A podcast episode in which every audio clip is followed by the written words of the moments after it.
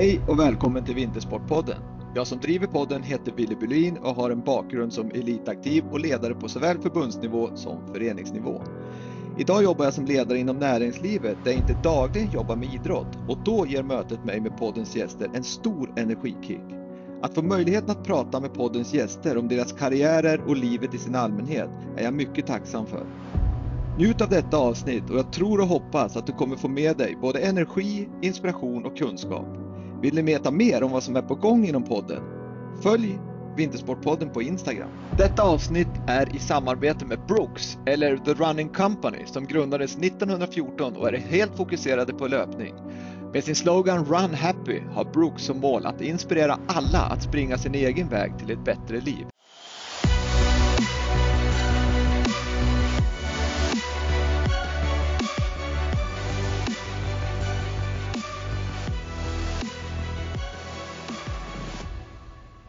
Varmt välkommen till Vintersportpodden, mentala tränaren Stig Wiklund. Stort tack! Kul att få vara med. Ja, det är jättekul för jag har ju haft gäster tidigare i podden här som, som har haft dig eller har dig som mental eh, coach men även som vad ska jag säga, affärspartner så det är ju jättekul att, att få prata med dig som man har hört mycket om. Ja, så kul att få vara med också på det här. Ja, och vi ska börja podden precis som vi brukar göra med alla idrottare. Idag är det lite annan bakgrund än, än, när man pratar om Johan Olssons medaljer eller vad det nu är.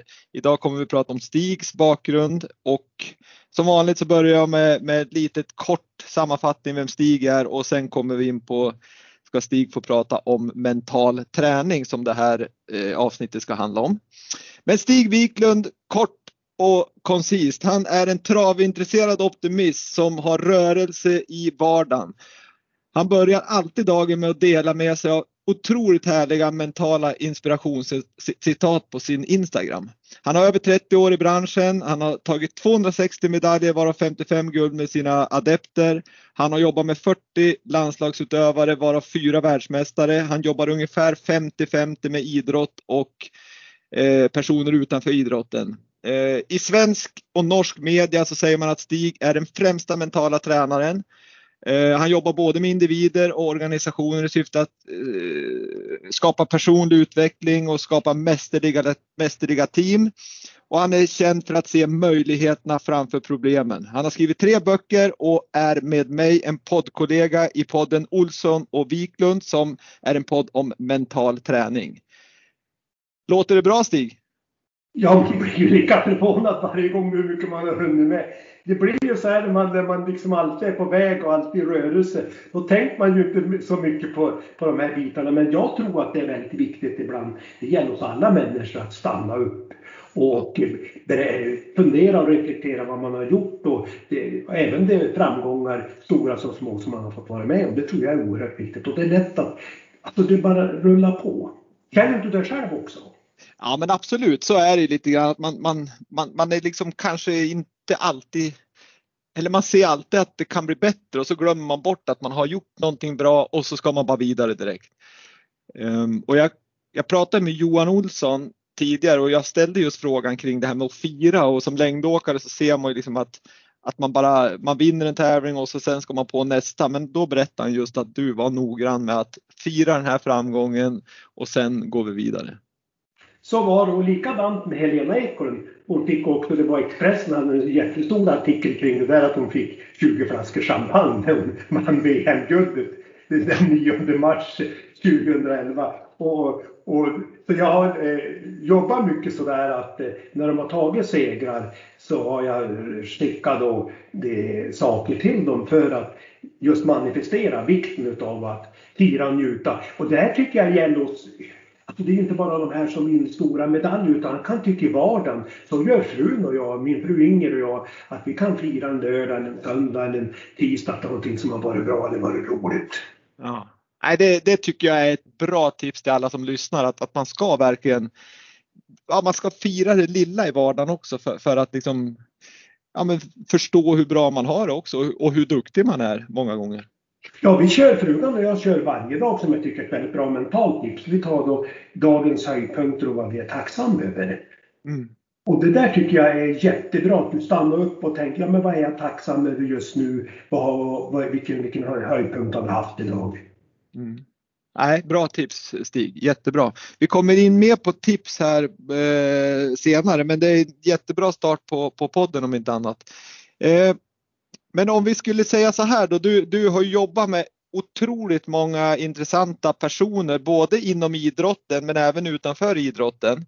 Och eh, du får ju själv bestämma hur du namnger dem men du har ju redan nu namngivit Johan Olsson, Helena Ekholm. Eh, sen har du ju massor av fler. Liksom, du har ju jobbat med politiker, du jobbar med ja, ledningsgrupper och, och, framgångsrika entreprenörer och så vidare. Men, men liksom om du ska nämna, eller om du får nämna fem liksom mest kända personer som du jobbar med, vilka är det?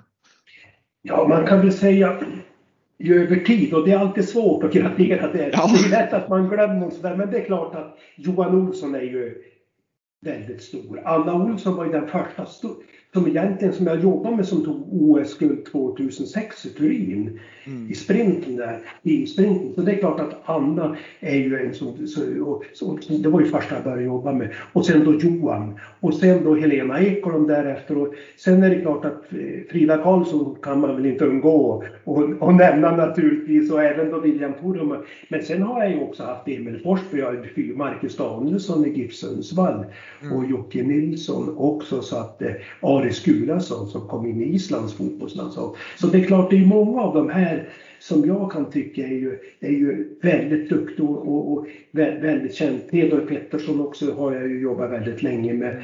Så att det, är ju, det är ju många av de här som, som har varit riktigt duktiga. Och nu har jag många yngre. Det är också lite kul, både i tennis och fotboll och bordtennis. Så jag tycker det är kul att ha och utförsåkning också för den delen. Och, och, så jag tycker det är kul att ha lite bredd på det man jobbar med. Så det, för många tror ju att jag bara jobbar med skidor, men så är det ju inte.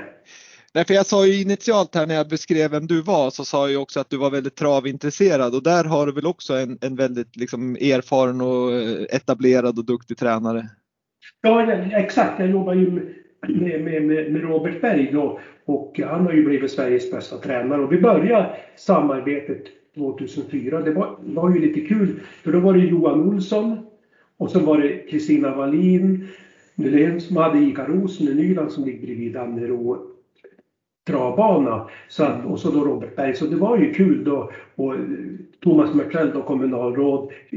Den världen, Kristina Wallin entreprenör, Johan Olsson skidåkare och Robert Berg travtränare. Så det var fantastiskt kul. Och jag jobbar ju fortfarande med dem så att det, det, är ju häftigt det här liksom att med de här långvariga samarbetena. Sen kan det ju skifta lite över tid. Det, ibland är det mer intensivt och ibland är, är det mindre. Mm.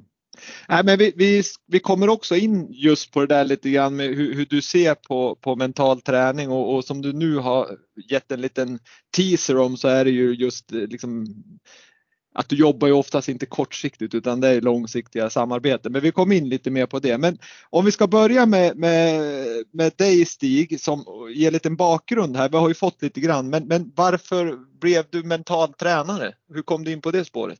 Ja, det är ju en väldigt bra fråga, det kan man ju fundera på. Och jag kommer ihåg det här väldigt väl faktiskt, för det var i, i maj det var 1990 så läste jag, satt på Öviks flygplats och väntade på LRFs VD Leif Zetterberg. Läste en artikel av Johan Holmsäter som startade Friskis och Svettis om Lars-Erik Unestål som hade jobbat med det kanadensiska OS-landslaget då och eh, det här tyckte jag var så spännande så jag frågade då LRF Svedum. jag fick börja läsa utbildning till mental tränare och så fick jag göra. Och det var då första utbildningen och då var vi de första liksom utexaminerade mentala tränare i världen. Det, var, det var, lät ju väldigt stort det där.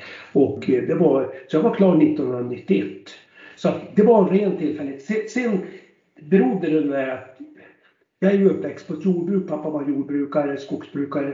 Mamma var distriktssköterska. Men mamma hjälpte väldigt mycket människor. Jag såg ju vad det betydde det där. Bland annat så hjälpte hon Stefan Löfven. Det var mm. min mor som såg till att Stefan Löfven kom till fosterhemmet i Sunnersta Undrom. Så Stefan Löfven brukar prata då om syster Nelly, det var min mamma. Och jag såg ju vilken fantastisk utveckling eh, det, det, där blev när mamma hjälpte. Och där tror jag fick en hel del av det här som jag förstått på senare år. Alltså intresset att jobba med människor och utveckla, hjälpa människor helt enkelt till ett bättre liv. Ja, härligt att höra, grymt kul att höra och extra kul då när det är statsminister. Men, men generellt sett att hjälpa människor till personlig utveckling måste ju vara, bara det måste ju vara liksom en, tänkte säga, en betalning och att se när folk växer. Och... Ja, och, och, och, jag ser ju egentligen inte det här som ett jobb utan det är, ett liv, det är som en livsstil. Jag känner mig ju väldigt privilegierad för att få jobba med så oerhört mycket framgångsrika personer och ofta blir man ju kompisar med, med de här också. Men, men det är ju lite roligt för en del brukar säga så här, men Stig när vi går in i ett samtal då blir du ju en annan person. Ja, så man får ju skilja mellan när du är i den mm. professionella rollen i förhållande till hur du är kompis. Det blir ju liksom olika förhållningssätt. Men jag har, lärde mig ganska snabbt där att jag ville lära känna personer.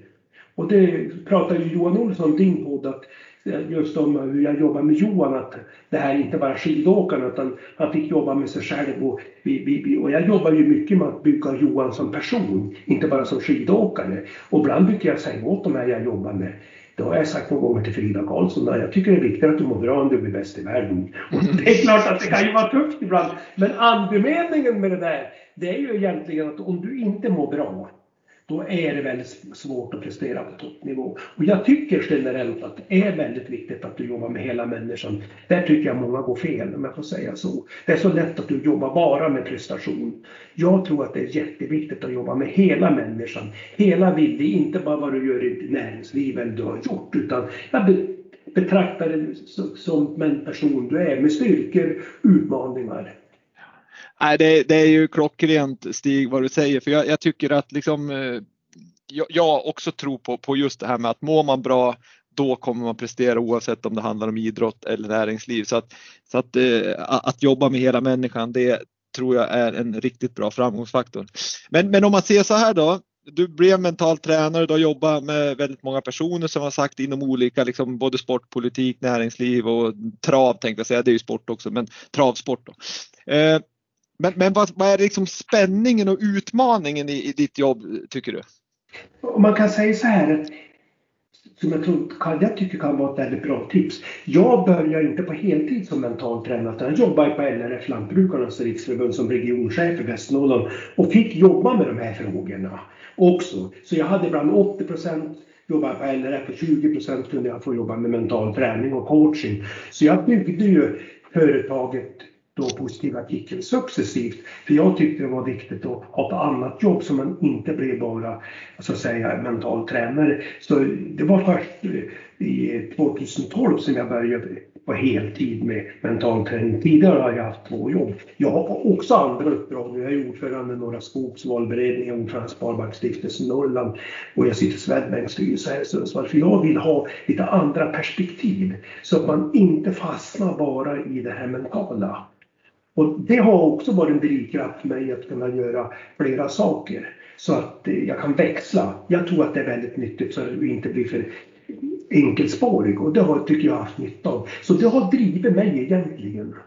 Ja, för, och där kan jag tänka mig att det är nyttan att, att få vara inne, om jag får säga inom citationstecken, verkligheten också. Så att du ser hur agerar en ledningsgrupp eller en styrelse, hur agerar en, en individ i en organisation för att lättare kunna förstå det när du kliver in i rollen som mental rådgivare. Så, så är det verkligen. Och, och jag, jag, tycker det här har varit, i alla fall för mig har det varit oerhört nyttigt att kunna få ett annat perspektiv. Sen så tycker jag också det här liksom att försöka att vara empatisk. Alltså att försöka lära sig förstå människor. Alltså förstå att människor, det fick jag ju lära mig när jag var uppväxt på landsbygden då, när mamma var distriktssköterska. Många har det ju tufft och svårt. Och det måste man också förstå att det är inte så lätt alla gånger som man vill framställa. Och det är ju också det som kan ibland vara nackdelen kan jag tycka med sociala medier. Att du bara lägger ut det som är bra. Och det skapar ju en bild där man tror allting är bra. Jag kan ju, min, min bestämda uppfattning är att alla människor har någon form av inre helvete, som man uttrycker sig. Så mer eller mindre, och alla jag jobbar med så, så är det ju så. Och där typ brinner ju jag kanske då för att hitta verktygen för att du ska kunna få må bra och få utvecklas och prestera bättre. Alltså hitta det här att den där filosofin som jag tror är väldigt viktigt. Alltså att livet handlar inte om att vänta till stormen är över. Utan att lära sig dansa i regnet. Mm. Därför att det är många som har det väldigt tufft och då brukar jag tänka så här, ja men lär att dansa i regnet. Ja, det är grymt. Bra citat där. Otroligt bra. Eh, vi är inne på det lite grann nu, men om vi går in då på, på just hur du jobbar. Hur, kan du liksom beskriva på något strukturerat eller kort eller långt sätt, hur jobbar du med, med mental träning? vad är grunden? Vad är din filosofi om ja, jag säger så? Det är en bra synpunkt. Man kan väl säga så här att min coachfilosofi det är att vara engagerad, utmana, bry mig, vill väl, lyssna, utmana, ställa frågor. Det, det, det tror jag är oerhört viktigt att man har det som, som, som, som utgångspunkt. Och därifrån så är jag situationsanpassad. Jag tycker nog att alla människor är unika och alla människor, även om man får jobba med många som är bäst i världen, så är alla olika på sitt sätt och där tror jag man måste möta person. Att ha, hitta det där. Och sen då, det jag gör då, det är ju oftast att jag försöker ha en fysisk träff var femte, sjätte vecka eh, året runt. Sen, gör jag, sen skickar jag alltid sms på fredagar och så kan jag också skicka varje dag ibland på en del och en del blir på söndagar. Det är lite beroende på hur mycket de vill ha. Sen har jag alltid telefon alltså så online. Så att de får ringa precis när de vill. Och jag har varit med att de har ringt fredag kväll och lördag och, och söndag och måndag morgon och så. För jag tycker det är väldigt viktigt i min filosofi det att de jag jobbar med ska veta att jag alltid finns där. Mm. Men när du skickar de här sms då är det liksom eh, bara ett, ett positivt citat eller har ni jobbat fram något triggerord som, som ja, du påminner dem om? Det är väldigt olika. Alltså jag har generellt en fråga, kort fråga varje fredag som jag skickar ut. Det är hur det går med återhämtning just nu på en skala från 1 till 10 kan det vara. Vad pratar, vi, är... pratar vi återhämtning mentalt då? Eller? Ja, överhuvudtaget alltså. Och mm. vad är det som inspirerar just nu? Det är den typen. Sen de, som tävlar, spelar fotboll eller hockey eller vad det kan vara. De får också då inför varje tävling som kan vara lite olika sms. Ändra med mentala nyckelord som man kommer överens om. Jag är stark, jag är tuff, jag är, är, är bra. Så kan det vara. Det kan också vara så här att hur ska du bli ditt bästa jag? Eller hur ska du prestera optimalt? Vilket prestationstillstånd vill du vara i? Det är så olika för olika personer. Jag skräddarsyr alla. Så att det är själva grunden. Sen brukar jag försöka att ringa varje vecka eller varannan vecka till de jag jobbar med. Och ibland så tar jag, blir det lite mindre eftersom jag tycker det bra, kan vara bra att ha lite mental paus eller återhämtning också. Det är beroende på vem jag jobbar med. Men, men alltid när du, du, du, har som filosofin som vi har pratat om lite grann också, det, det är att du, du, du gör ju liksom inget, du ser ju inte att det är en quick fix det här utan det är ju ett, ett långsiktigt samarbete som du, som du ser när du ger dig in i, i ett nytt samarbete så ser du ju liksom det här ska vi göra långsiktigt. När du då börjar, är det liksom första delen då är det att kartlägga liksom personen, lära känna dem och, och se vilken väg ska vi vandra med den här personen? Så är det, jag tänkte, jag glömde ju att nämna en av de här mest framgångsrika jag jobbar med, Britta Johansson Nordgren här. Ja, just det. Så hon började med att jobba, när hon gick på Killgymnasiet så lätt och föddes Frida Karlsson. Så det, så det är ju också lite, lite festligt att, ja. att hur, hur, det kan bli som om nu tävlar bägge för Sollefteå skidor. Och där, hon, hon, jag tror hon var 17 år när vi började jobba då. Och där, när jag jobbade så börjar första gången, då gör jag nulägesanalys. Alltså, vad är du någonstans, vad vill du? Alltså ditt önskvärda läge. Alltså nuläge, dina styrkor, dina hot, dina möjligheter. Och, och där har vi ett resonemang och det, det, lägger jag väldigt mycket tid på. Att, och, så försöker jag ställa frågor utanför idrotten. Och eh, ibland så blir man relationsexpert. Så jag tror att jag har räddat en hel del relationer genom åren också. När jag jobbar så här. Så ibland så tänker jag att man kanske skulle kalla sig relationsexpert också. Men i och för sig så ligger det i linje med att du ser hela människan. Ja, för relation är viktigt för att man ska må bra och prestera. Och... Ja, och, och sen är jag väldigt noga med det här att få personen att må bra? Vad är det må, alltså en fråga jag ställer ofta, vad mår du bra utav? Jag har några sådana här frågor som jag alltid har med. Och det är hur, hur, hur är ditt läge just nu mentalt på en skala från 1 till 10? 1 kan bli bättre, till 10 är jättebra. Sen har jag alltid frågat två saker som gör dig mentalt stark just nu. Vilken är din främsta styrka just nu? Vad är du mest nöjd med just nu? Vad mår du bra av just nu? Vilka är dina utmaningar privat och i jobbet? Det är alltså sådana här standardfrågor. Finns det någonting du behöver jobba mentalt med just nu? Det är sådana här standardfrågor som jag alltid har i alla samtal. Oavsett om jag, tar, om jag ringer nu till någon efter vi har pratat så här så har jag den här typen av frågor. Då lär jag känna. Och sen när jag jobbade med KEA, mentorchefer där, det var lite kul för där jobbade jag väldigt mycket med att jobba med på sidan om. Alltså inte bara jobbrelaterat och det blev jättebra resultat. Alltså jag tror ju väldigt mycket om du ser näringslivsmässigt att där man går fel idag, det är att vara alldeles för prestationsorienterat. Och då vill jag säga, jag jobbar ju med topprestationer, men för att du ska nå topprestationer måste du må bra. Och när det blir för mycket fokus på prestation, då är det lätt att det låser sig. Då känner medarbetaren, jag duger bara därför det, det jag presterar. Och jag brukar tänka så här, ja men ställ frågorna så här, vad mår du bra av privat och jobbet? Vilken är utmaningen privat och jobbet? Du lär känna människor på ett helt annat sätt. Så när jag har gått in och jobbat med ledningsgrupper eller team så där, de har ju varit jättenöjd. Därför att du får fram en helt annan bild utav en person och då kan du lättare lotsa. Man pratar ju mycket idag om självledarskap. Mm. Men självledarskap handlar ju mycket då att känna sig själv och förstå sig själv. Och då kan du inte bara ha prestation.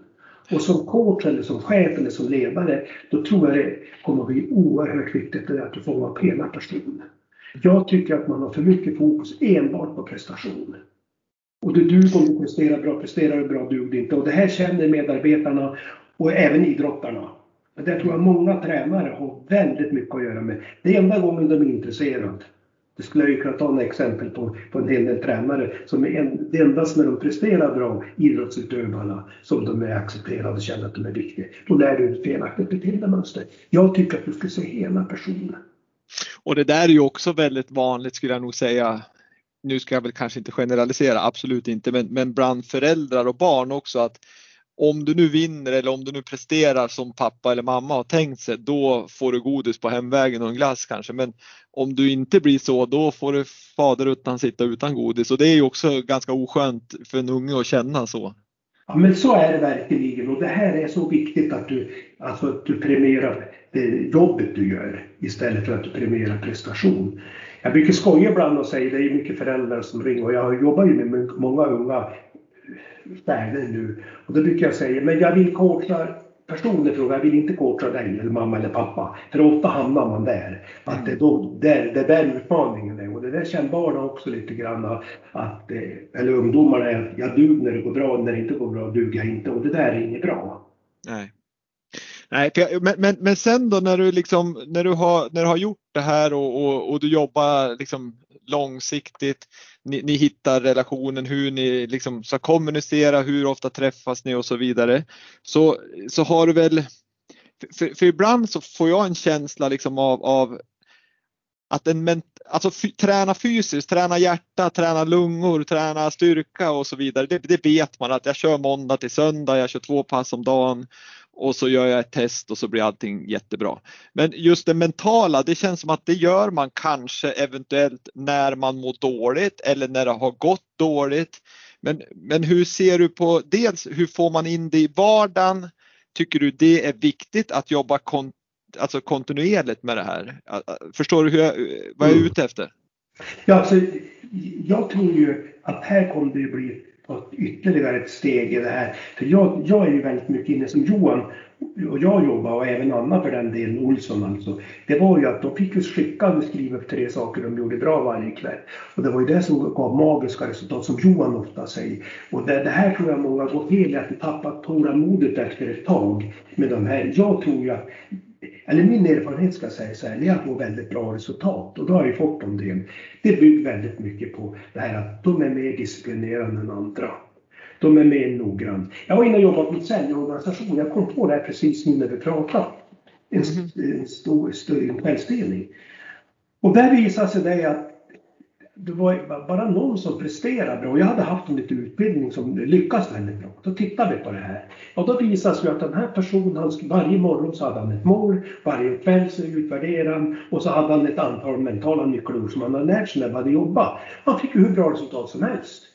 Mm. Och då ställde jag frågan till de övriga, om ni nu skulle göra så här, skulle ni också kunna få bra resultat? Jo, så sa man ju. Men man kanske inte var villig att göra jobbet. Därför att jag tror ju det här att ska du gå hela vägen, då måste du lägga ner tid och kraft. Och många, och det, det behöver man inte lägga någon värdering i sig, vill inte göra jobbet.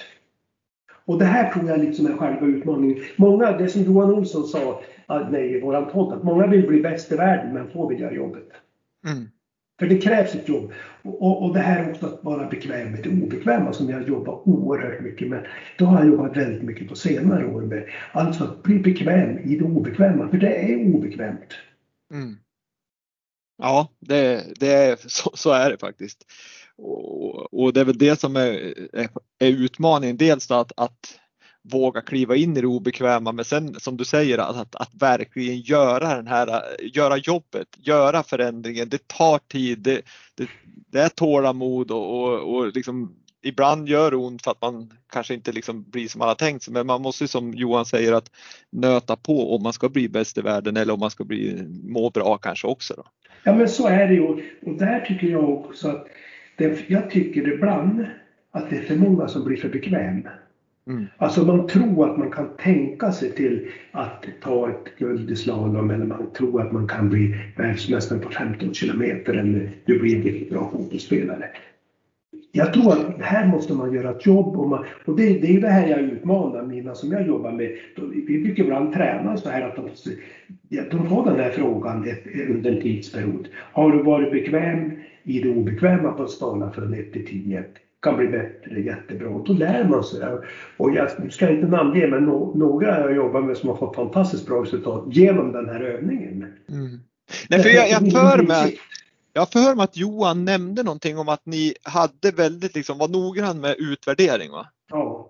Och att du kunde ibland efter ett lopp, när man, om det hade inte gått som man hade tänkt sig eller att det hade gått bra eller att man var trött så fick han ganska snabbt ett, typ ett sms där han skulle skatta sin, sin upplevelse.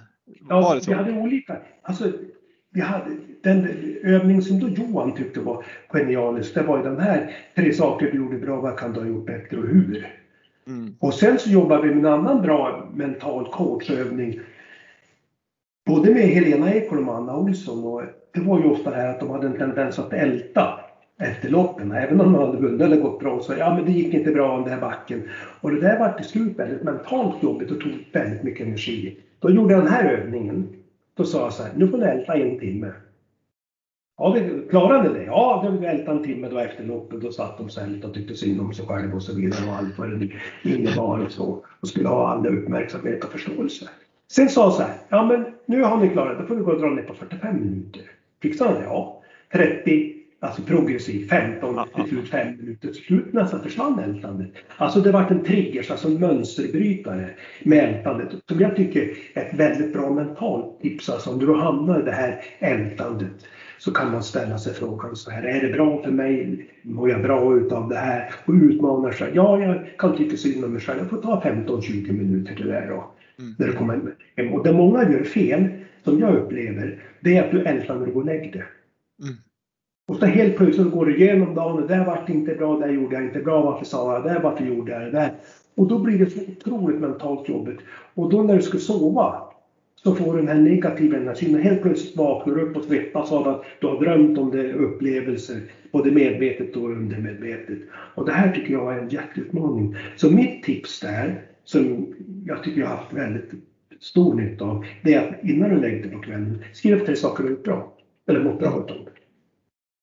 Och då när, du, då när du gör det, då får du med det sömnen. Så när du vaknar upp så kan du göra, jag gör själv en sån jag, jag testar alla övningar på mig själv eh, då innan jag då, tar, använder dem när jag jobbar med. Då börjar jag varje morgon, förutom när jag springer på löpband, det gör jag ju också, eller börjar med fysisk aktivitet.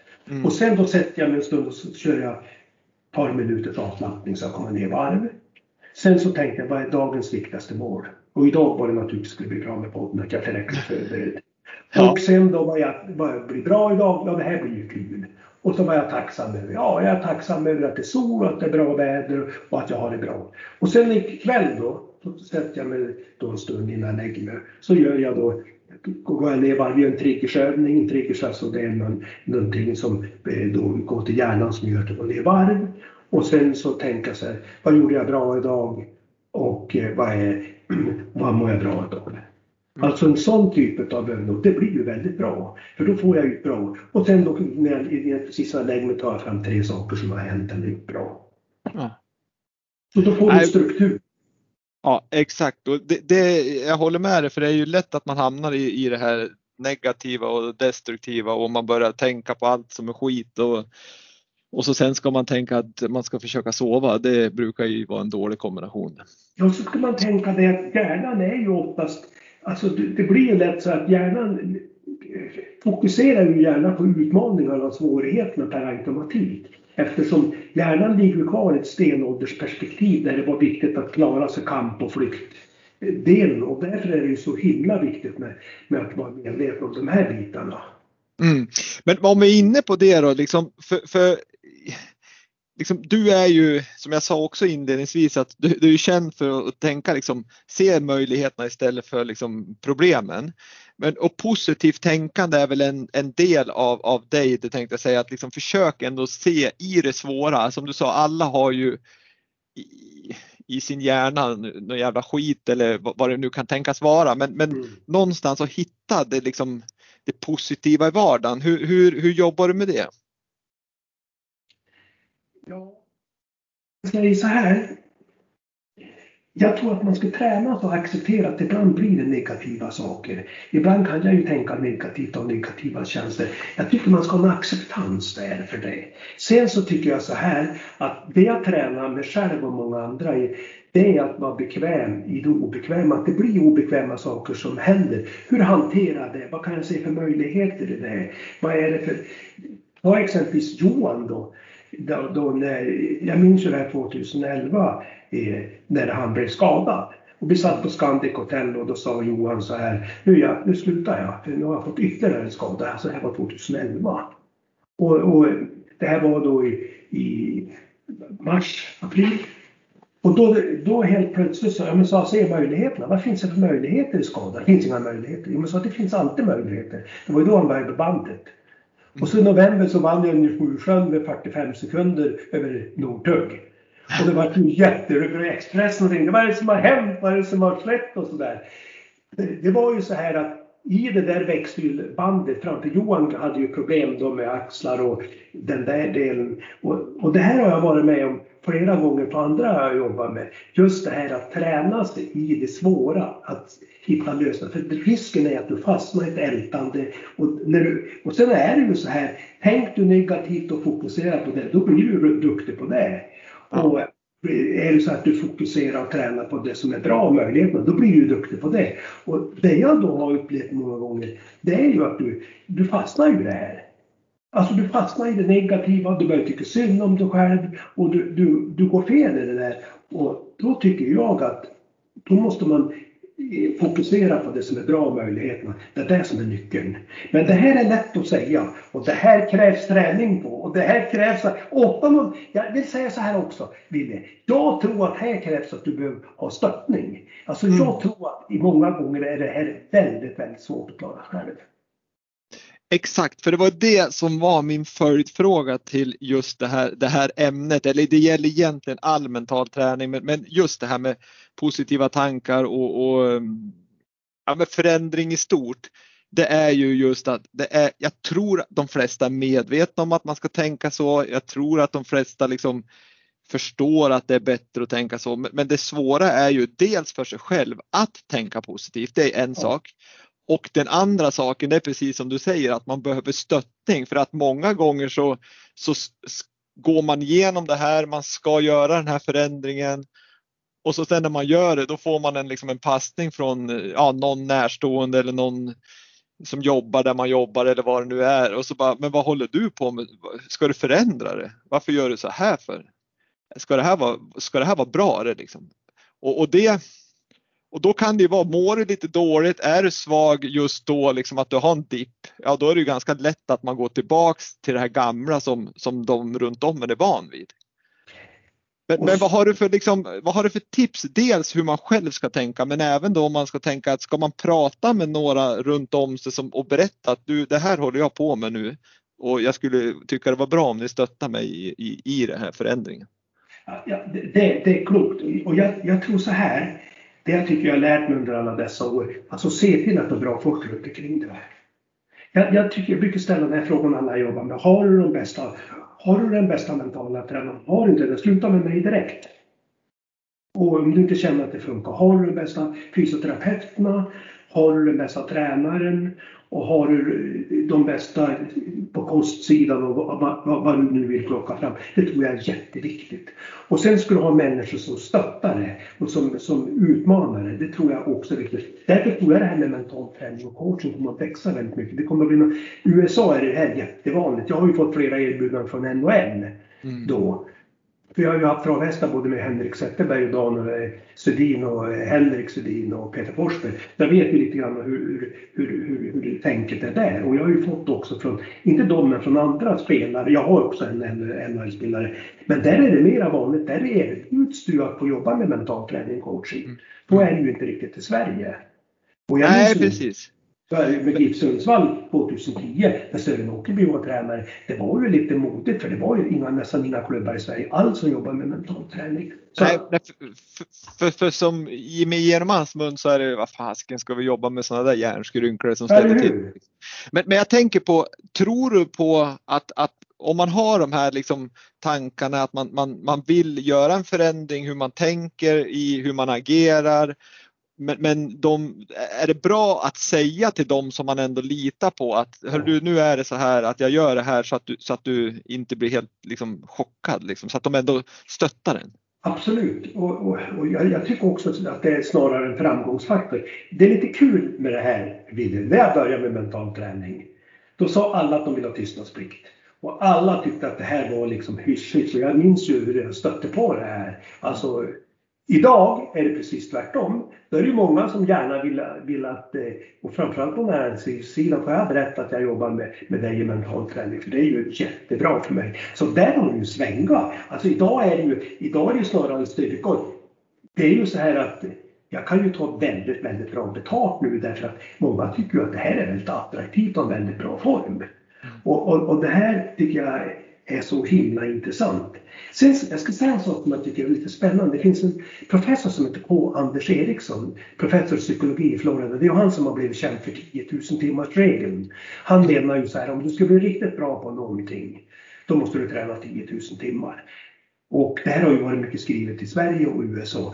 Men han har skrivit en bok som heter Peak, alltså vetenskapen att bli bättre, om att bli bättre på nästan allt. Men det som det man har glömt bort i det här, det som Anders Eriksson påpekar så tydligt, att man ska ha handledd övning är en mental process där man ständigt utmanas utanför trygghetszonen och portar sina gränser av sin coach. Alltså han menar så här att det är en myt där att du tränar mycket. Den som tränar mest blir inte bäst.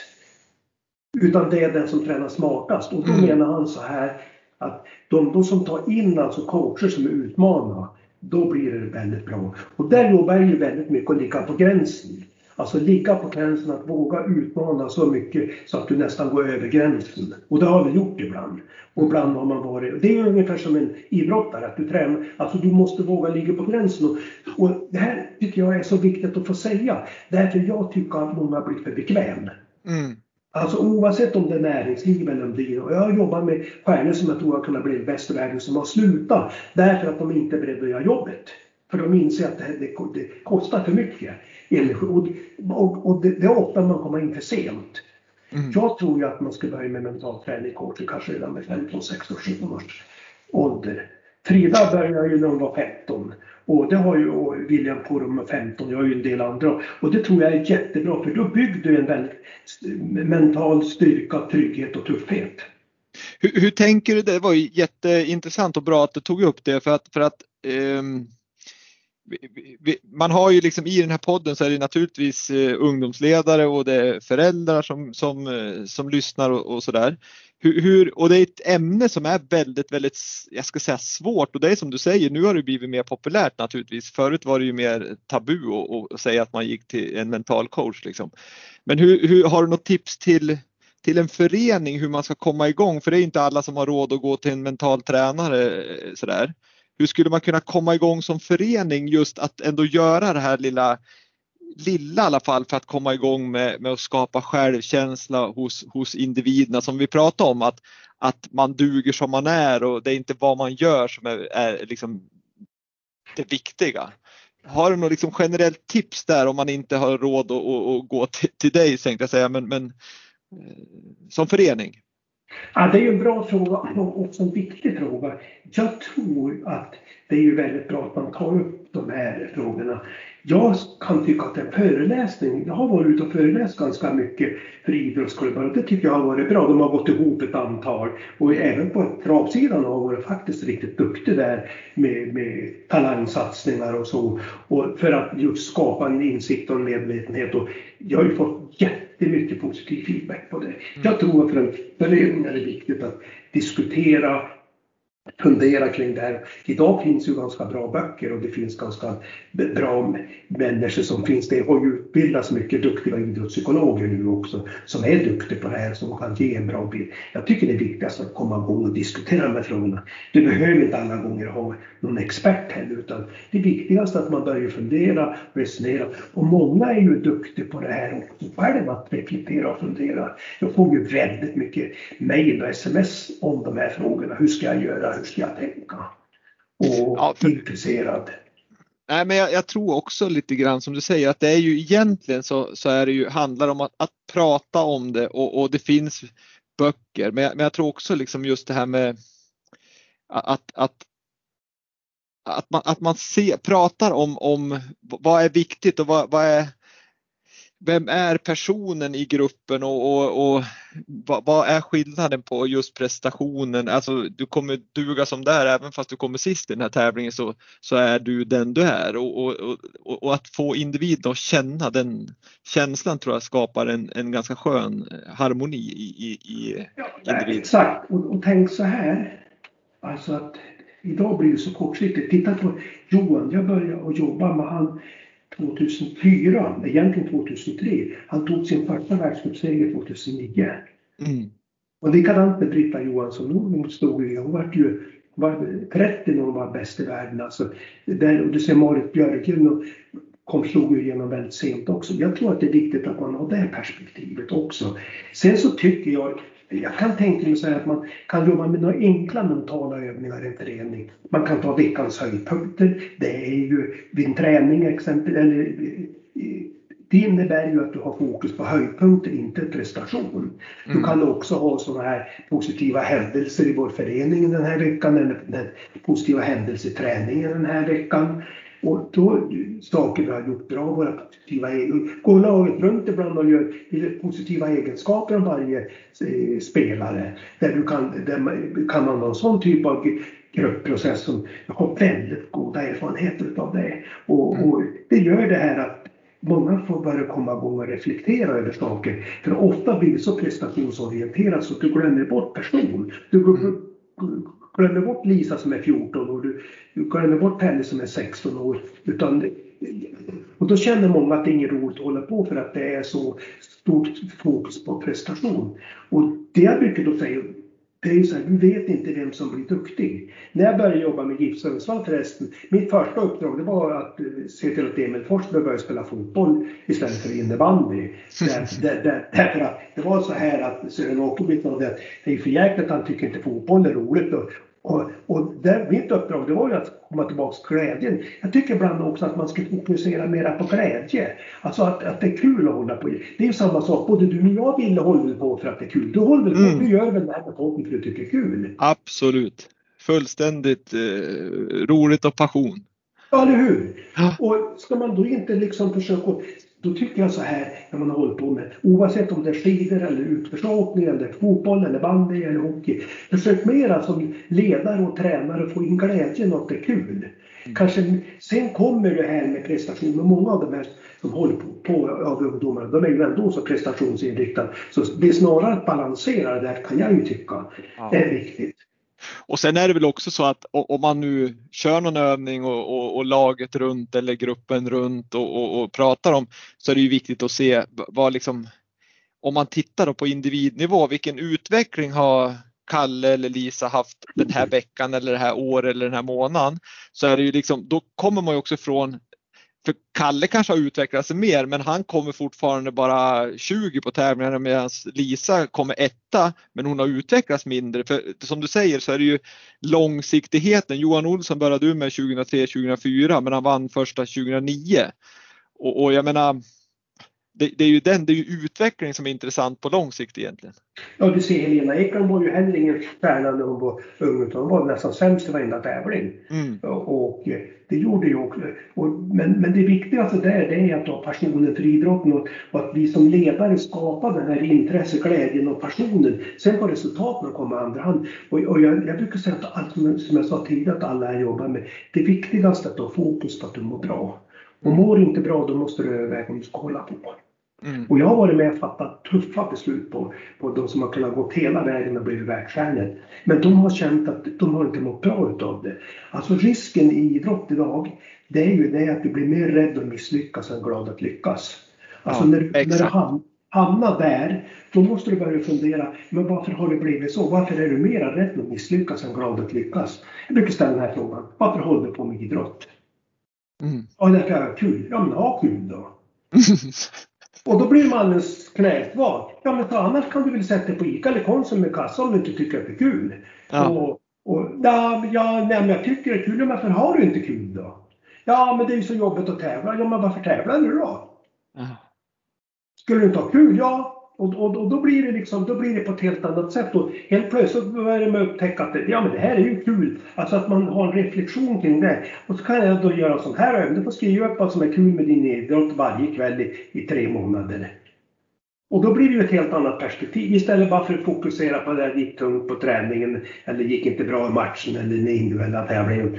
Och här tror jag man, och, och då fastnar man i ett ältande och då fastnar man i det här att det blir tufft och jobbigt och då blir det inget kul. Och då blir det negativa tankar. Och det här tror jag man måste ut, våga utmana också. Mm. Men du, ja verkligen. Men, men, det är kul att vi kom in på, på just det ämnet med att man inte mår bra som idrottare. Nu ska jag inte säga att alla inte mår bra, men det finns ju ändå så att man, man det finns ändå många idrottare som inte mår bra under karriären. För just det här med, med eh, ja, men, att, att man, man är mer rädd, rädd för att, att misslyckas än, än glad för att lyckas. Men sen också det här eh, Många idrottare mår ju inte så bra efter karriären för då, då är man helt plötsligt inte skidåkaren eller alpinisten eller hockeyspelaren eller fotbollsspelaren Lisa eller Kalle utan helt plötsligt så är man ingen. Det, det kanske inte är någon som ringer längre och det kanske inte är någon som frågar om man ska gå på en gala längre eller vad det nu är då. Hur, hur, upplever du att det är så och hur skulle man kunna förbereda idrottare, speciellt då ska jag nog säga de som har lyckats, men att man förbereder dem tidigare på, på liksom, nu måste vi jobba med dig som person för att du är ju den här fina personen även vad du än gör. Tycker du det är viktigt, det är fråga ett egentligen, och fråga två, hur, hur liksom, kan man jobba med det tidigt som, som, som idrottare eller högpresterande chef eller ja, entreprenör eller vad man nu är? Nej, absolut, jag tycker det är jätteviktigt. Och det är väl en, eller på säga en offentlig med att många har svårt att sluta för de har ingenting att göra. Mm. Det är ju mm. sanningen i många avseenden. Jag har många som ringer så till mig mm. som är på en landslagsnivå och, sen, och jag är livrädd att sluta. Ja, då ställer jag frågan så här, hur tänkte du då? då? Vad har du för scenario? Vad har du för scenarioplanering? Alltså, det, det, och mitt tips här, det handlar ju väldigt mycket om att tidigt börja fundera när du håller på med idrott. Vad skulle jag göra om jag blir skadad? Vad skulle jag göra? Vad vill jag göra för någonting? Vad, är det, vad, vad, vad ska jag hålla på med? När jag hade GIF Sundsvall då var det ju mycket yngre där. Och då ställde jag alltid frågan, för de skulle bli proffs allihopa. Men så ni kan inte bli proffs allihopa. Ni måste också fundera, om du blir skadad, vad gör du då? Ja men så kan man väl inte tänka. Ja men du måste ju man måste ha med sig det mentala scenariot. Vad händer om jag blir skadad?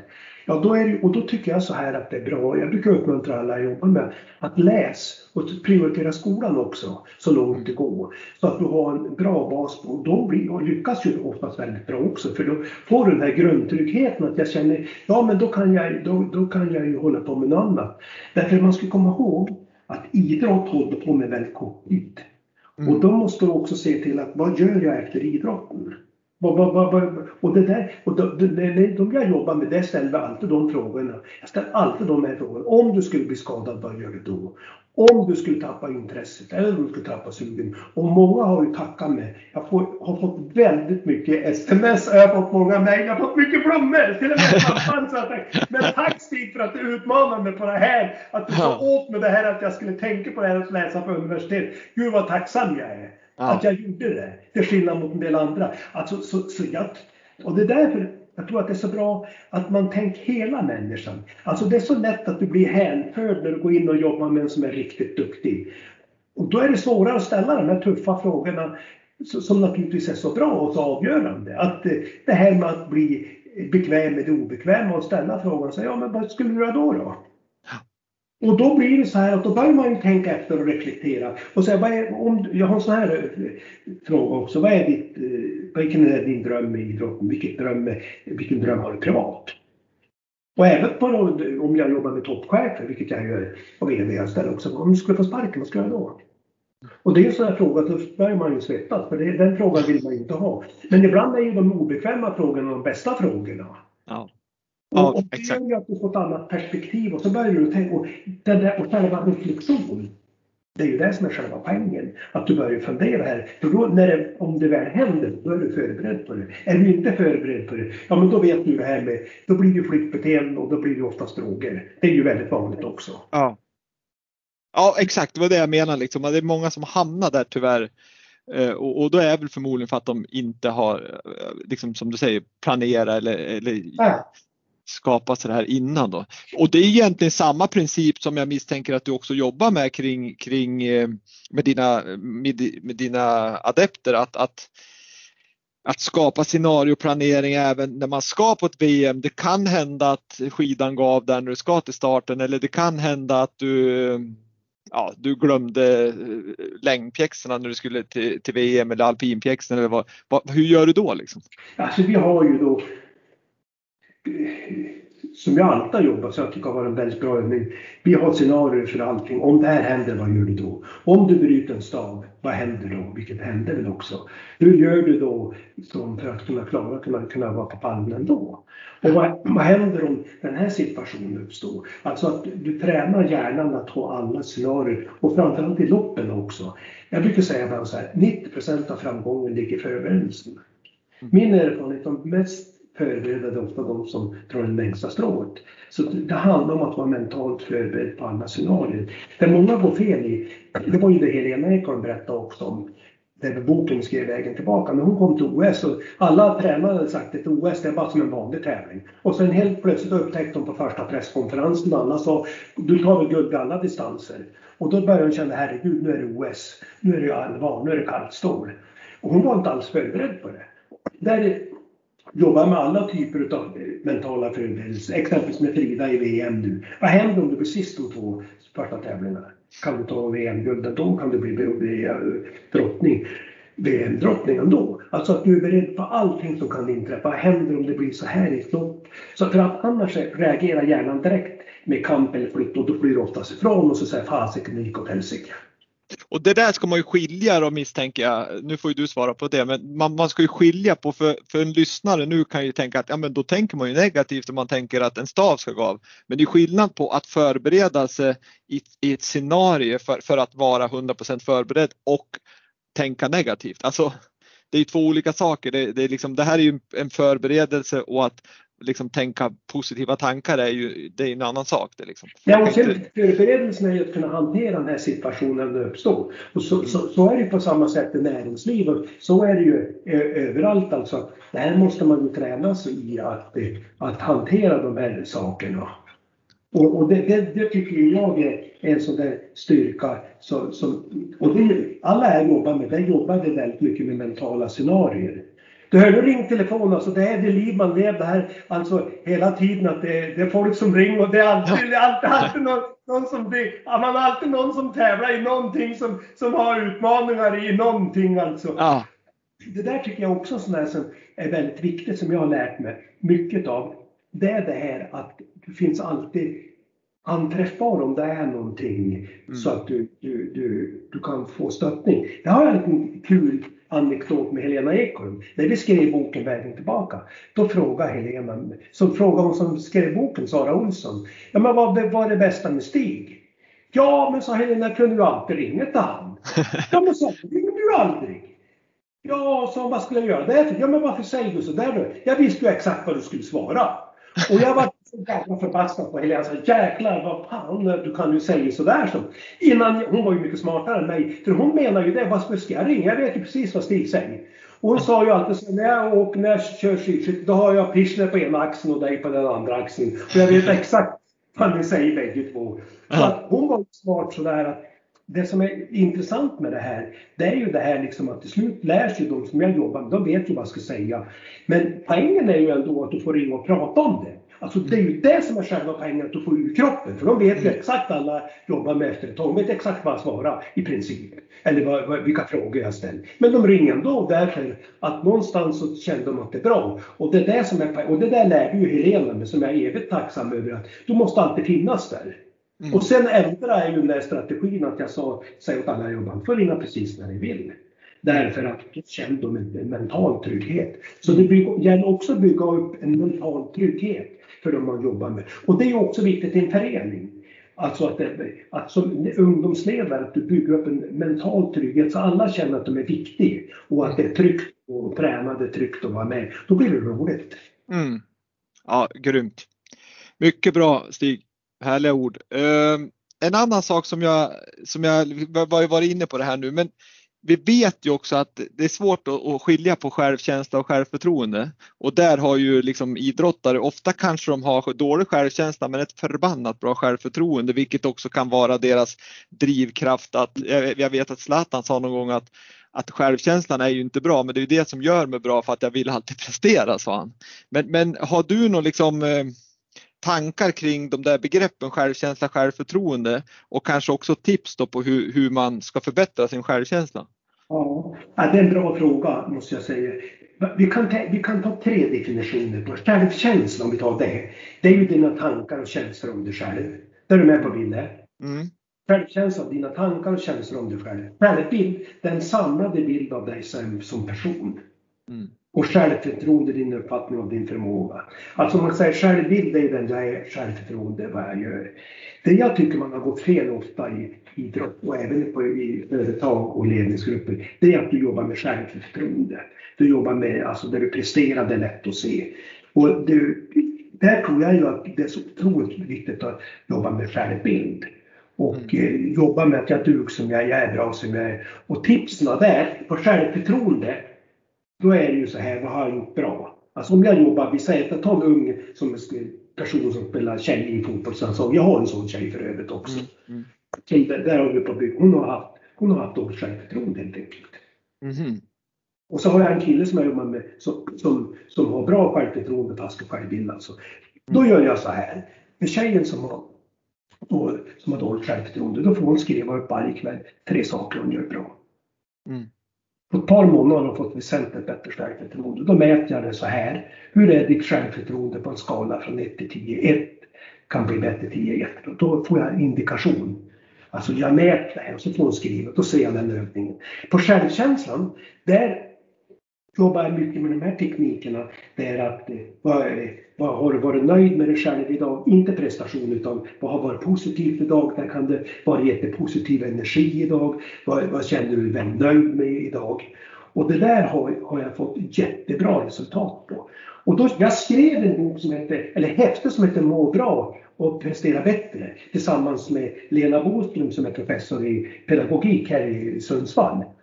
Och vi egentligen skulle göra det digitalt men vi skrev den så här och det har blivit en jättesuccé det här. Alltså jättemånga som beställer. Jag får jättemycket som eh, personer som skriker. och säger nu har jag äntligen kunnat fylla på självförtroende och självbild. Och då kan mm. de säga så här, jag har haft väldigt bra självförtroende med dålig självbild. Eller jag har haft bra självbild men inget självförtroende. Bägge måste synka. Och det som är största utmaningen det är att du jobbar för mycket med självförtroende, för lite med självbild. Då skrev jag det här och det bygger på att du som en dagbok att du kan göra under 12 gånger, alltså om du kör varje vecka en månad så blir det 12 gånger. Och då kan du skriva, för det jag tycker är bästa mentala tipset där, det är att skrivande har en klargörande effekt.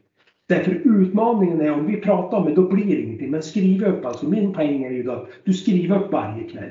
När du skriver upp då blir det två gånger, dels tänkt och dels skrivet och då sitter det där. Alltså, jag tycker det är magiskt och det är det som många som jag jobbar med säger att det har varit det mest magiska, att du skriver. Nej, det, det, är ju det, det är oftast bra. Det är ju liksom, även om man pluggar så är ju att, att skriva är ju oftast bra i kombination med att läsa och prata naturligtvis. Då. Um, vi har, vi har pratat nu i en timme ungefär och eh, det är väl ungefär vad vi skulle hålla på med. Själv så skulle jag kunna hålla på i, i, tre dagar med dig Stig för dels är jag väldigt, väldigt intresserad av det här och dels har ju du så mycket härliga tankar att delge så att vi skulle kunna stå här väldigt länge. Men vi ska försöka hålla oss eh, hyfsat nära en timme där. Men jag tänkte vi ska göra tre saker till. Det ena är att du ska få ge lite tips. Det andra är att vi ska se vi har någon eh, lyssnarfråga och så sen har jag en generell fråga som jag ställer till alla som är med i den här podden. Men, men om vi skulle gå nu då, nu har vi diskuterat liksom både självkänsla, självförtroende och mental träning och positiva tankar och, och, så vidare. Men skulle du kunna koka ner det här till typ fyra punkter som, som du skulle liksom kunna tipsa lyssnarna om för att må bättre och prestera bättre? Jag skulle säga så här. Det första, träna på att bli bekväm med det obekväma. Fly inte från när det blir obekvämt. Det där har jag bringat väldigt mycket på senare och jag tycker jag har fått så jäkla bra resultat om jag jobbar med det jag jobbar med. Alltså det här med att träna det när det är någonting obekvämt. Om det är telefonsamtal än vad, vad än det är du ska göra. Träna att bli bekväm i det obekväma. Jobba med för det där utvecklingen sker. Jag har sett allt för många som har fastnat i sin trygghetsbur och inte utvecklas. Så det är det ena jag skulle vilja säga. Mm. Sen målbild, det har vi inte pratat så mycket om, men alltså ditt önskvärda läge. Alltså ett nuläge, vad är mitt önskvärda läge? Alltså en målbild. Alltså se en bild att du lyckas väldigt bra. Alltså det är en sån där sak som jag tycker är oerhört viktigt. Att du tränar att se bilden, att det här samtalet ska bli bra, mötet imorgon ska bli bra. När du jobbar med dem blir det väldigt starkt medvetet och undermedvetet förberedd på det, alltså det vi pratar om förberedelser. Och, och det hänger ihop med egentligen positiv tankebild. Ja, liksom. eller hur? Ja, precis. Och, och framförallt vart, vart, vill jag med det här och, och, och, eh, kanske om man ska åka ett alpinåk att man ser åket och hur man kommer ner i mål och hej ja. ja. Och sen skulle jag vilja säga, våga vara långsiktig jag tycker där går man, går man ju väldigt fel i ungdomsidrotten. Tänk långsiktigt, våga vara långsiktig. Mm. Sen tycker jag också det här som, som är lite underskattat, tro på dig själv framtiden. Alltså tro på dig själv, alltså det här med självförtroende och självbild. Jag duger som jag är, jag är en bra person, jag gör så gott jag kan. Mm. Och något mer behöver jag inte göra. Utan, men jag, och jag, och det tror jag också är väldigt viktigt. Och sen kanske det allra viktigaste ändå, fokus på det som är bra och du mår bra av. Alltså skriva ett, mitt alltså bästa generella tips till det är det att skriva upp tre saker som du har gjort bra eller som har hänt. Varje och gör det på kvällen innan ja, man går och lägger sig. Så, du, får, du får en bra kvällsceremoni på något sätt som gör att när du lägger och sover så blir du så jäkla nöjd därför men jag, det här har jag gjort så bra. Alltså du får sån härlig känsla. Mm. Ja, det är bra tips där. Det är kul när man får konkreta tips och, och det är ju eh, väldigt, väldigt bra för, för lyssnarna att, att ha något, något tips att hålla sig i och det är jag väldigt, väldigt glad för. Sen nu har vi, vi har några lyssnarfrågor och jag kan säga att vi har ju behandlat några av dem. Det är liksom lite hur du jobbar med adepterna har vi pratat om och eh, ja, det har vi pratat ganska mycket om. Men, men hur vi, en, en fråga från en tjej som heter Frida som frågar liksom, hur kan man öva på att fortsätta orka pressa sig när man är trött och, och hur ska man tänka då? Jag, jag tänker liksom om, om vi tar ett konkret exempel, Johan Olsson i Val Fiemme fem milen. Jag menar han, han gjorde ju någonting som ingen annan hade gjort och han var förmodligen svintrött. Hur fortsätter man då liksom att pressa sig själv till någon, någon liksom, att fortsätta? Alltså jag, där handlar det mycket om att bli bekväm med det obekväma, att träna sig i det här obekväma. Johan, där hade vi ju liksom en rolig grej. När det, no, november när det var som sämst och tuffast att träna, när det var ett par grader kallt och det kanske regnade och det var inget roligt. De flesta hittade anledningar inte att träna. Då pratade Johan om att skulle han träna 20 minuter extra. Mm. Och där byggde han en mental tuffhet och styrka som han hade haft jättenytta av. Och så jobbar ju med alla som jag jobbar med på det här sättet som får bra resultat. Alltså tränar att bli obekväm med det bekväma. Där sker utvecklingen. För om du stannar upp där och börjar fundera, nu är jag trött och nu, nu är det tufft. Men du kan klara så mycket mer ändå. Sen måste man vara smart så man inte går över smärtgränsen och blir skadad. Mm. Men det är ju en annan sak. Ja, men ja. Alltså, jag menar mentalt så är det avgörande för att lyckas, det är att våga vara bekväm med det obekväma. Det är obekvämt. Ska du hålla på på den här nivån så kommer det att vara obekvämt. Mm. Och, och, då måste du kunna lära dig att hantera. Och då ställ dig frågan så här, vad är det, vad är det, vad är det för fördelar med, med det här nu när jag tränar och kan gå över gränsen? Alltså att du reflekterar och så skriver du upp och så för du lite dagbok på det där. Mm. Nej, bra svar. Jag hoppas Frida fick svar på, på sin fråga och lite tips på, på, på hur hon ska hantera det där. Jätte, jättebra verkligen.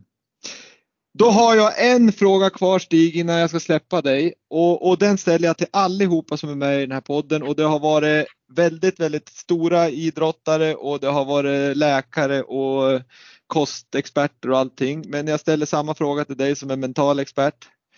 Och den, den är ganska enkel, ja, förmodligen kan du svara ganska enkelt på den. Men kan du säga en framgångsfaktor för att lyckas med idrott? Säger egentligen ska man ju gå utanför boxen här och vara bekväm med obekväm. Om jag svarar på en sak, då gör jag precis som alla andra. Och då blir det precis samma resultat som alla andra. Därför så säger jag två saker! Ja, det är bra! Jag skulle säga så här då. Att det allra viktigaste är att bli bekväm med det obekväma. Och sen ha kul, alltså glädjen. Alltså glädje och bli bekväm med det obekväma. Alltså det är det jag skulle vilja tippa. Och så passion. Då har jag tre grejer! Så ja, men det, får... det är viktigt att göra i alla sammanhang. För att lyckas måste du våga utmana. Ja. Äh, men det är ju otroligt, liksom det är kloka ord och, och, och, och det är ju liksom grunden till allting. Ska du kunna träna mycket då måste du tycka det är, är, är, roligt och du ska ha glädje och passion. Och sen tycker jag det är väldigt, väldigt bra uttryckt det där. Var bekväm med det obekväma. Superbra verkligen Stig. Och jag kan bara säga så här som ett sista grej. Jag rekommenderar att följa Stig Wiklund på Instagram för där får man de här mentala citaten på morgonen och det är härligt att reflektera till frukosten eh, tycker jag. Och sen tycker jag också att gå in på www.positivakicken.se för där finns det material. Han har, Stig, du har ju en shop där bland annat där man kan köpa de här häftena och, och, och, och så vidare och böcker och, och sådär. Så att jag tycker att, att det är väldigt, väldigt bra att besöka den hemsidan för att, att ta del av det här materialet. Jag skulle säga det, det finns ju också på LinkedIn och Facebook och, man, och Twitter om man vill vara med där. Det är ju inte alla som kör Instagram. Exakt. Det är väl bra att säga det. Ja. Jag tycker det är kul det där att man kan ge mycket inspiration. Ja, och då är det egentligen bara att söka på Stig Wiklund på alla de här ja. sociala medierna och, och, och sen har vi ju positiva kicken på, på webben. Mm. Men med det sagt Stig så tackar jag dig jättemycket för att du var med i Vintersportpodden och jag önskar dig all lycka med dina adepter, med din, ja, ditt liv tänkte jag säga. Fortsätt att vara så här otroligt glad och positiv och härlig människa så kommer både du må bra och dina adepter kommer må bra och Sverige kommer få väldigt fina framgångar i alla mästerskap framåt tack vare samarbetet med dig. Så stort tack Stig! Tack själv, det var jättekul att vara med och resonera. Det är väldigt roligt faktiskt. Perfekt. Ja, lycka till, ha det bra. Tack. Tack. Hej hej. Tack detsamma.